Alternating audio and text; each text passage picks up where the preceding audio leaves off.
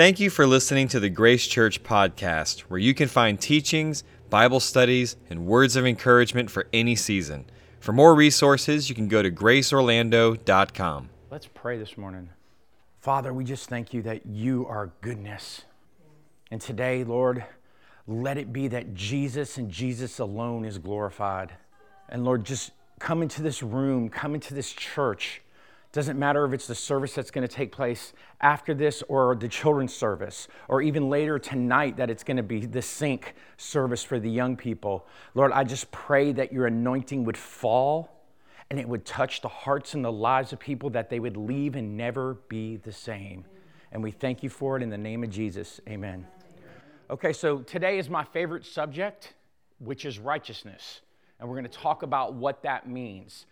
Uh, there's a whole lot of different ideas people have of righteousness. And if you're a student of the Bible, you can get confused because it doesn't all seem to line up at times.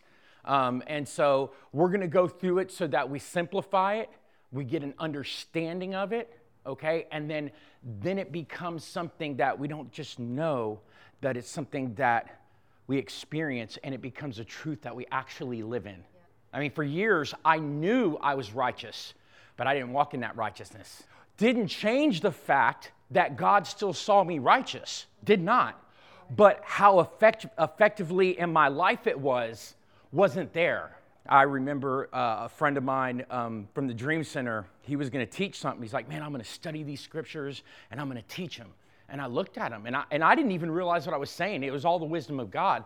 He's like, you can't teach something that you haven't experienced and isn't part of who you are already. And it doesn't mean people can't teach. Doesn't mean God still doesn't work. God works through everything. He'll, he'll work through the, the worst mess of us all. But to be the most effectual, it's got to be real in your life. And if something isn't, that's okay. Guess what you got to look forward to? It being real in your life because God's going to bring it to pass. And He knows exactly what you need and how he needs to bring it in to where you'll receive it and it will become something that's part of your life and it will never, ever, ever be the same. So, anyways, if we look and we just break down the definitions of righteousness. First, we're going to look at the Greek. The main word that there's there's five different words in Greek. And they are all sort of saying the same thing, but it really comes back to this one right here as the root word, dikaio. And it literally means to be innocent. Hey, listen, the old person that you used to be has been crucified, died, and buried, and never exist ever again in the sight of God. So when we try to like take on things that we think we've done wrong and we try to pay for them, what we're saying is that didn't happen. And we're not doing that on purpose. It's just something that that's where we're at for that right now until we get revelation that guess what? That's dead. So the Hebrew is what I love and it's the Hebrew word tzedek, just like they would say uh, king of righteousness, Melech HaSedek, that's Jesus, the king of righteousness. And so this word righteousness means to be cleansed in a forensic sense. Now, if you've watched CSI at all, you know that they get a few different things that they collect from a crime scene to determine who the person is. And how many knows it don't lie? It's based on fact, it doesn't lie. Okay.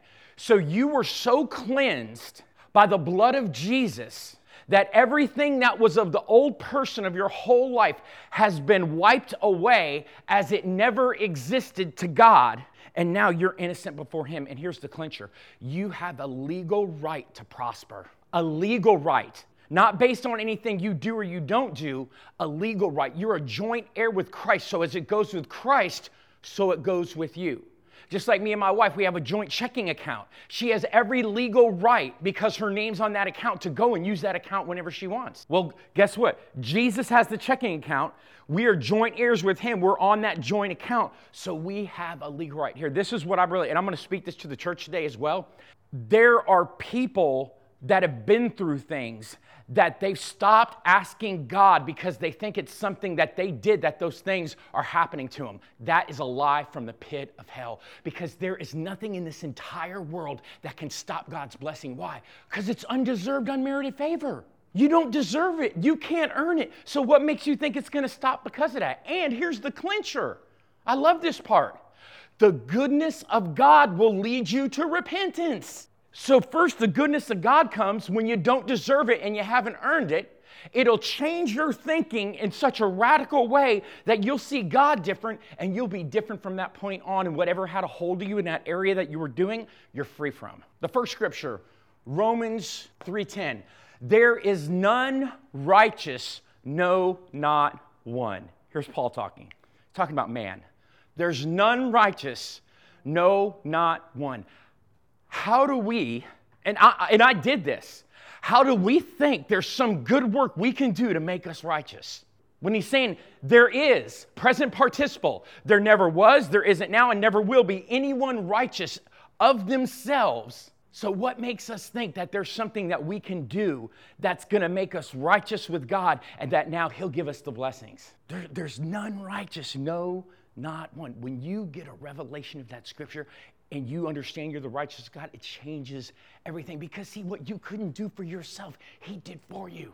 Why? Because it was impossible for you to do it for yourself. See, God loves to come in, and what you can't do for yourself, He loves to do it for you. He gets to be the hero in his proper place where he deserves to be because he is the Savior. And that's just not saved from hell, that's saved from every circumstance, every situation, whatever it may be. He's the one that saves you. Romans 10 2 to 3. Listen to this. Now, Paul's talking about the Jews, but this does apply to us in a sense. And I'm going to explain that to you after I read it.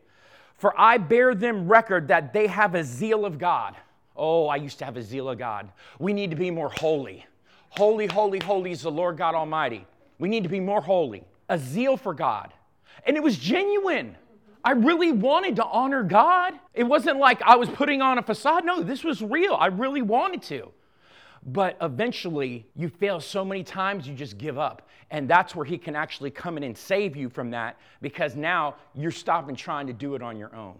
Listen, He'll let you go down that road, but He already has a fork in the road where He's going to have you turn and take a left instead of a right, and it's going to change the trajectory of your life because at that corner, you're going to get a hold of a truth that becomes real to you that will take you in a whole different direction in your life. So it says, For I bear them record that they have a zeal for God, but not according to knowledge. Do you know the law puffs up? But love edifies. Anytime the law is involved, it puffs up. Why? It activates man's flesh to have to do something, and then man thinking he gets a reward in return, but not according to knowledge. What knowledge is he talking about? The gospel. That's the only knowledge there is. There's no other knowledge but the gospel. And if the Old Testament, from Genesis to Malachi, all it is is the gospel hidden in all the types and shadows. That's it.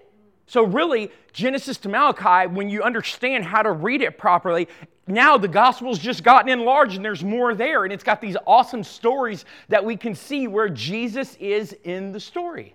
Listen to this. For they being ignorant of God's righteousness. So, look at this word ignorant agnoio, to ignore and not understand. To ignore and not understand. They ignored Jesus when they came, the Jews. They ignored him and they didn't understand. So, what did they go about trying to do? Establish their own righteousness. So, being ignorant of God's righteous and going about to establish their own righteousness. We can do that. We can have an area of our life where we actually do that. I feel out of all the freedom that I've gotten, I've just realized I still have healing that needs to take place. And there's areas in my life that need to come in, and I need that love to come in and heal me from that. And this isn't my first rodeo, I've been walking through this for some time. The more that I realize where I'm healed, the more that I see how much more healing I need. Other people can see that we need to be healed in the area, right? But we can't see it. But that's okay. God's not ready to unveil that to the person yet because they're not ready to handle it. He knows the perfect, you know, like an incubator, you, you set up the perfect conditions for, for, something, for something to grow and to survive. He knows exactly how to put us in the incubator at the right place at the right time so that we can grow and we can come out of that situation.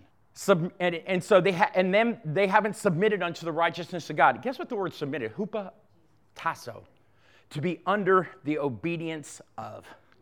They're actually being disobedient. The Jews, this is really in reference first and foremost to the Jews. They're being disobedient by not by not receiving that gift of righteousness by going out and trying to establish their own. But here, I love God. The goodness of God will lead you to repentance. He'll let them go that way so that they come to their end and they see they can't do it. Guess what? Now, help me. I'm ready to be saved.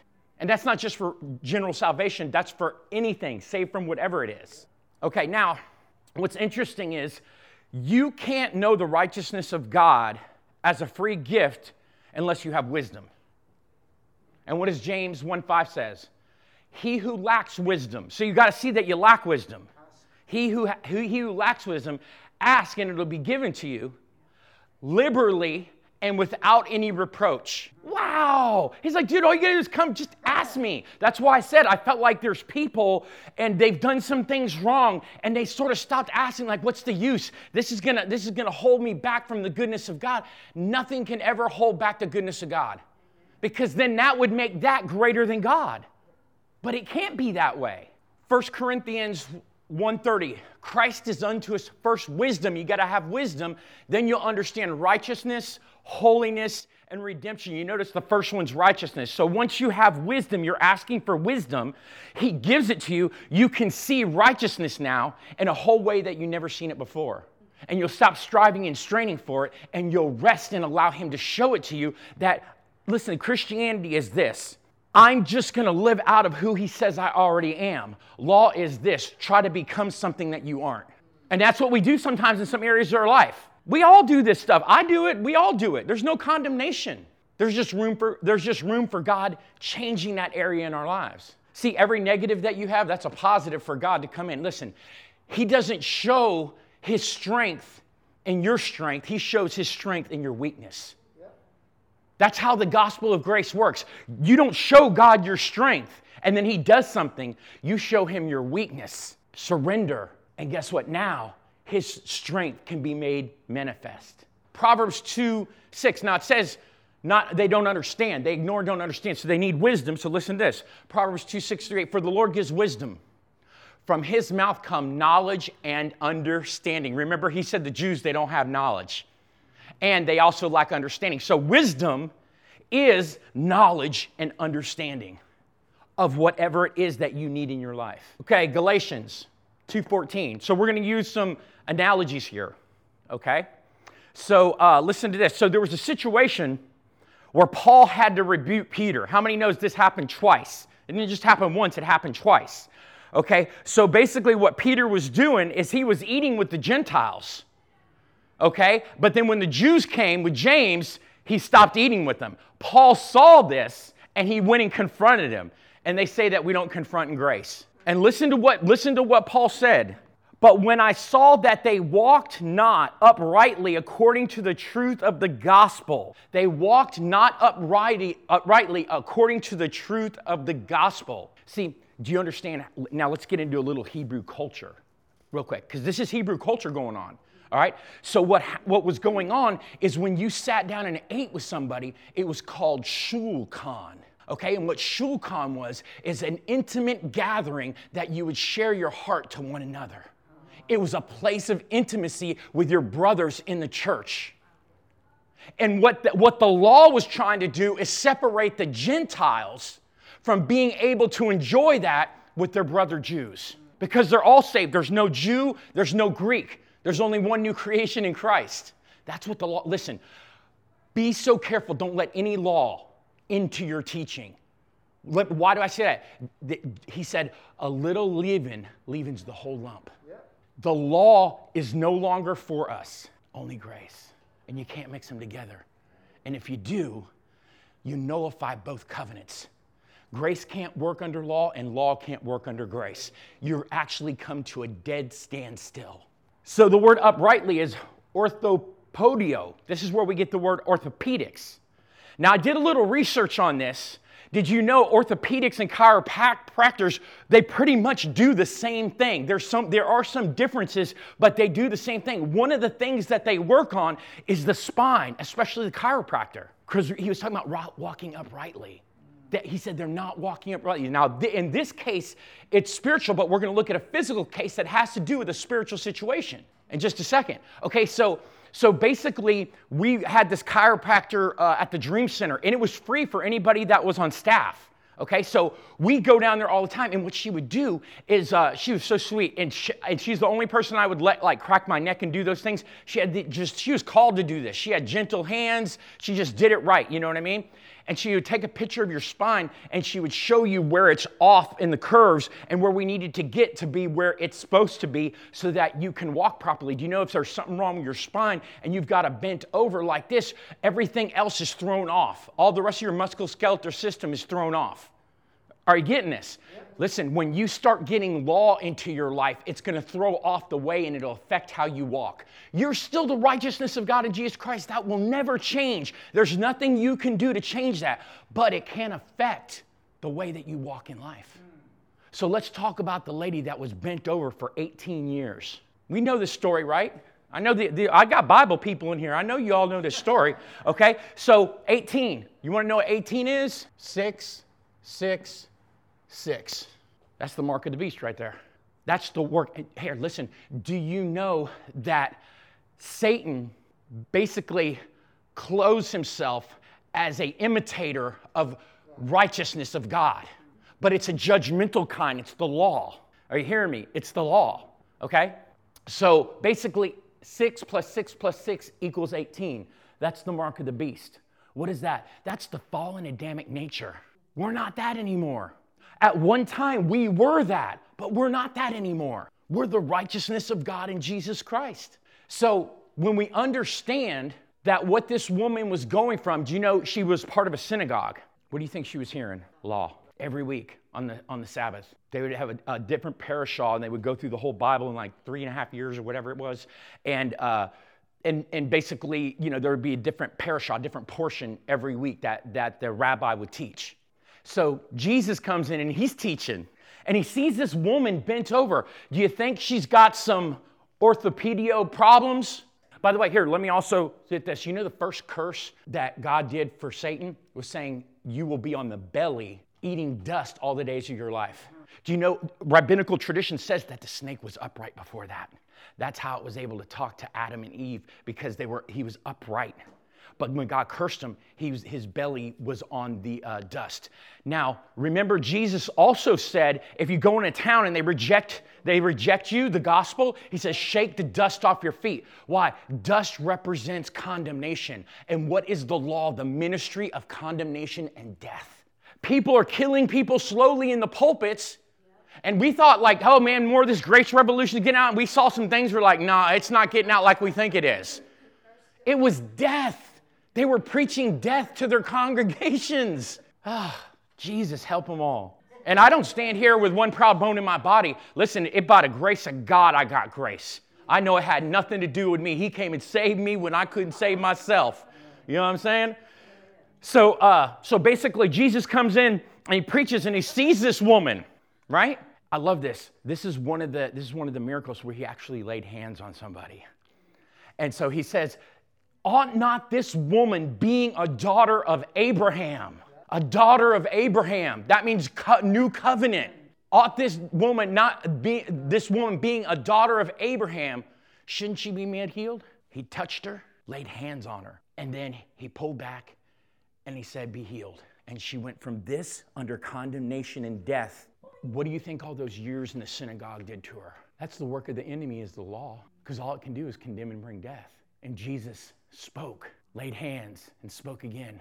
And she went up. And then the leader of the synagogue had the audacity to say, there's six days a man should work and then you know and then you know rest on the on, on the on the one day you know and it's like so on that rest day there should be no work of healing and jesus goes you hypocrite D- did you know jesus reserved his harshest words for the pharisees not for the tax collector not for the prostitute but for the Pharisees. Why? They went about going in to establish their own righteousness, ignoring that their righteousness, the person of their righteousness, was right in front of them, and they rejected him and tried to establish their own righteousness. Pharisees, whew, man, they're a group of, group of guys, weren't they? So basically, she gets healed.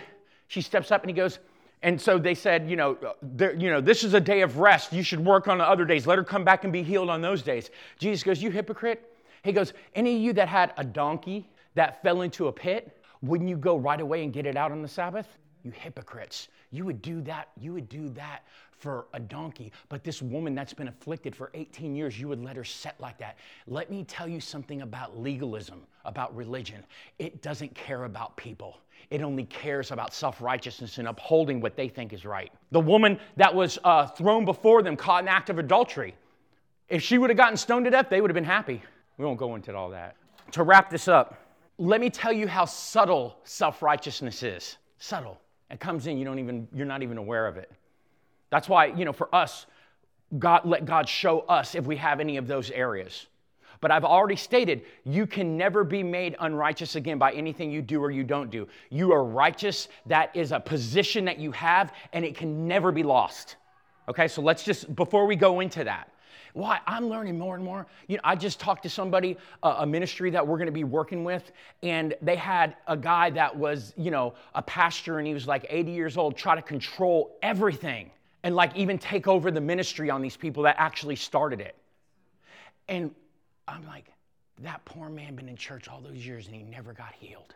See, we can put a facade on all we want, but we're never going to enjoy the abundant life unless we get healed from the wounds that we have. And we can all still have some wounds. Some might not be the same as others, but we all have some areas of our life. And there's some telltale signs to it that, you know, you're like, oh, obviously I got an issue here.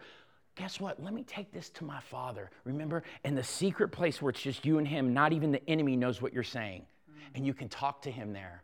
And guess what? As you talk to him, he's like, I know where it hurts. Let me start to heal that area of your life. You know, I was a drug addict for 15 years and then I went right into the church. I just, you know, I did, I, I encountered God's grace when I was in that room and I overdosed on meth. And I said, Jesus, help me. And he came into that room and saved me, and I didn't die of a heart attack like I should have. I experienced his grace, but I had no biblical knowledge to back it up. Here, let me give you, let me get, I don't care what you think you hear, what you think you feel. If it is not in the Word of God, be careful. Because the Word of God substantiates even our thoughts, our experiences, all that stuff. It's got to have that foundation, the Word of God. Not, not, the, not the Rhema word of God first and foremost, but the written word of God, the Logos word of God. So key and important. But I had an experience. Something happened to me. I was different after that because I encountered His grace. But then I got into the church, and guess what they taught? Establish your own righteousness. It's like, yeah, you're saved, but now you need to do pop. There goes that whole list that none, of us we take. We'd be here for days trying to read all the things on it. You know what I mean? And um, so I was like, well, uh, let me get started. I was very zealous for God. I had a zeal, but not according to knowledge. See, I know that scripture because that scripture was me. You know what I mean? And so, uh, so, anyways, I mean, I just started doing what was right. But the only problem is because I didn't have the right teaching, I accredited that to myself that I was making myself righteous. I mean, and even the things that I did wrong, I was under the, the, the lie of confession of sins that every time you confess your sins, um, you know, that you're forgiven. You know why that sets people up for, for just, you know, the wrong way of living? Because it's like it never stops. It never stops. You're already forgiven of all your sins. But if you want to talk to him about one of your struggles, go right ahead. He got no problem with that. Come to me, son. Come to me, daughter. I'll wrap you in my wings and we'll have a private conversation, right? I didn't even realize I was self righteous. And then I looked back, I was like, dang, I was self righteous as all get up. I might have not been really mean like some people are, but I was still self righteous. You know what I mean? And I wasn't out there like condemning people for everything, you know, I'm living holy, you're not, da da da da da da, or whatever. You know, I wasn't doing that. But there was still that self righteousness there because I was living better than I was before, even with my mistakes, I figured, hey man, that covers it all pretty much. I'm good, right? Do you know one thing I know from that life? There was never any rest. There was never any rest because you always had to be doing something. There was no rest. See, working out of rest is one thing, working so that you can rest is a whole different thing. This went on for seven years. I even got, I even went, you're like, Eric, where'd you learn Hebrew? I went to, uh, uh, you know, a, a, Torah school, Shiloh Torah School in, uh, in um, Southern California. And it was a straight law. These were Messianic Jews. They were Sephardic Jews that had migrated to Mexico, and uh, they kept part of the names of, the, of their Jewish names in with those names and try to retain some of their, you know, some of their identity. And so that's what these people were. These sweet, precious people. It just, it was all law. Well, I thank God for that. Number one, because I learned Hebrew. And number two, which actually got me to start listening to Joseph Prince. So, because he teaches Hebrew. And so I was like, Kim's like, Eric, man, there's this guy, he's teaching Hebrew just like you. I was like, what? Record a couple of them for me. You know, let me let me see what this guy's all about. You know what I mean? And I listened to him. I was like, you got to be kidding me. There's no way this can be true. But it started to pull me in. And I was going through a, a, real, like my porn addiction had come to its final end. It was like just so bad. It was uncontrollable. I had no control over it whatsoever. I'm sure you guys can relate. We all got areas of our life that we, we seem not to have any control. And so I was, I was at my wits' end and I started watching him. And I was like, I'm gonna hold on, Just pause, because when you DVR it, you can pause that. You know what I mean? I'm gonna write that down, okay. Pause, I'm gonna write that down. I did that for a whole year, and one day it hit me. Oh my God, this is real. Grace is real. And guess what? I never struggled with pornography like I did before. And matter of fact, after some seasons, I got completely free and I got almost 10 years free now. So when people say grace doesn't work, it gives license to sin, what I would say to this no, the goodness of God will lead you to repentance first, and then it'll cause you to live a life that glorifies God. Father, we just thank you right now. This week, for these precious people that came and took their time this morning, I pray that you would encounter them with your love on a whole different level that they've never experienced before that would heal them of those things that they've been trying to heal their whole lives or that they try to suppress or whatever it is. I pray that your love lavishly comes in like a tsunami and knocks it all away till there's nothing left but you, your love, and them. And we thank you for it in the name of Jesus. Amen.